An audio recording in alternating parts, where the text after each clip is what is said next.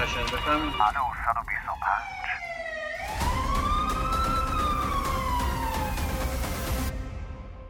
صبحتون بخیر و نیکی باشه انشاءالله. عزیزان همشهری و همراهان صدای شهر در این بخش از برنامه می‌خوایم درباره مسائل ایمنی صحبت بکنیم و نحوه استفاده از کپسول های آتش نشانی که خب شما عزیزان به وفور هم ممکنه در جای جای شهرمون اصفهان دیده باشید حتی در ماشین های خودتون هم نگهداری کرده باشین. اما برای کسب اطلاعات بیشتر هم صحبت میشم با جناب آقای کاوه سخنگو و رئیس اداره ارتباطات سازمان آتش نشانی و خدمات ایمنی شهرداری اصفهان. آقای کاوه سلام بر شما. وقتتون بخیر. بفرمایید. خواهش می‌کنم. عرض سلام و صبح بخیر دارم. بندم خدمت جنابالی شنوندگان عزیز و مردم خوب اصفهان. خب به مورد خیلی مهم و اساسی اشاره کردید امروز که یکی از واجبات هر محل کار منزل و هر اماکنی می‌تونه این کپسول های آتش نشانی باشه.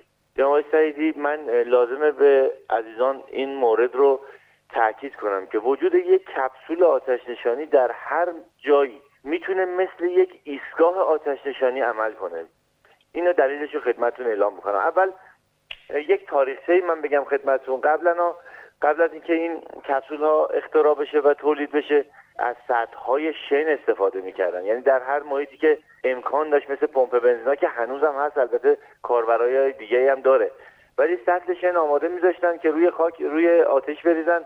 که اون باعث بشه باعث خفگی آتش بشه. الان خوشبختانه با پیشرفت تکنولوژی و با ساخت کپسول های مختلف کپسول های مختلف با رنگ های مختلف که هر کدوم نشانه یک نوع خاموشی کننده مواد خاص هست در اختیار شهروندان قرار داده شده. مثلا کپسول هایی با رنگ آبی که محتوی آب و گازه. یعنی می مقدار آب فشرده داخلشه که آب با فشار به سمت محل حریق می‌زنه. کپسول های حاوی پودر حاوی گاز حاوی کف و انواع مختلف که حالا هالوژنه و بحث شیمیایی مرتوب و دیگه دیوکسید کربن و مسائل دیگه. چیزی که رایج هست الان من خدمت عزیزان بگم که بتونه در دسترسشون باشه کپسول های پودر و گاز و کپسول های CO2 هست. این کپسول های پودر و گاز کیلوهای مختلف با کاربری های مختلف داره. مثلا از یک کیلو داره تا 50 کیلو که قابل هم با چرخ های دستی است این کپسول ها بنا به اون محل کاربری باید نوعش محل نصبش کیلوگرمی که داخلش پودر هست و به حال مواردی که نحوه استفادهش اینا باید همه عزیزان بلد باشن. چیزی که در منازل و مغازه ها استفاده میشه کپسول های 6 کیلویی. پودرگاز 6 کیلویی برای بحث جامدات و کپسول های 32 برای بحث برق. اگر کپسول پودرگاز رو ما به سمت تابلوهای برق وسایل برقی بزنیم احتمال برق گرفتگی ما هست. پس کپسول های CO2 و پودرگاز با هم باید در منازل موجود باشه. کاربریش به چه صورته؟ ببینید حریق در لحظات اولیه بسیار جزئی است.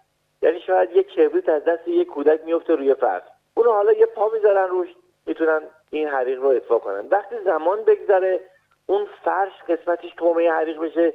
دیگه با پا گذاشتن یک کاسه آب و اینا کار حل نمیشه. باید یک کپسول آتش نشانی باشه که ما بتونیم از توسعه حریق جلوگیری کنیم و اون حریق رو اطفا کنیم. در زمانی که این کپسول نباشه در منزل حریق توسعه پیدا می‌کنه و اون موقع دیگه آتش نشانی با توجه به اینکه میانگین زمان رسیدن ما زیر چهار دقیقه است ما بر فرض اینکه سر میانگینم برسیم یا حتی بالای دو دقیقه تا سه دقیقه هم برسیم این حریق توسعه پیدا کرده و اون دیگه قسمتی از خونه یا کل خونه رو درگیر کرده. پس می‌بینید وجود یک کپسول آتش نشانی چقدر مهم است در منزل. چون همون لحظه اولیه می‌تونه اون حریق رو خفه کنه و اطفا کنه و اصلا نیازی به حضور آتشنشانی در محل نباشه و با کمترین خسارت اون حریق اطفا بشه. اما نکاتی که در این مورد هست این که اولا ما باید کپسول رو داشته باشیم.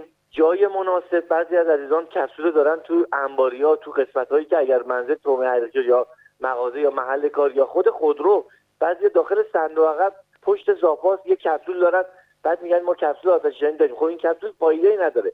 زمانی که خود رو تومه حریق میشه زمان نداریم بریم در صندوق رو باز کنیم یا بریم داخل زیرزمین خونه دنبال کپسول بگردیم. حالا آیا اون کپسولی که داریم شارژش کامل هست یا نه؟ توجه داشته باشیم یک اقربه بهش میگن مانومتر. روی کپسول های آتش نشانی پودروگاز هست. این نوید رو هم خدمت شما عزیزان میدم.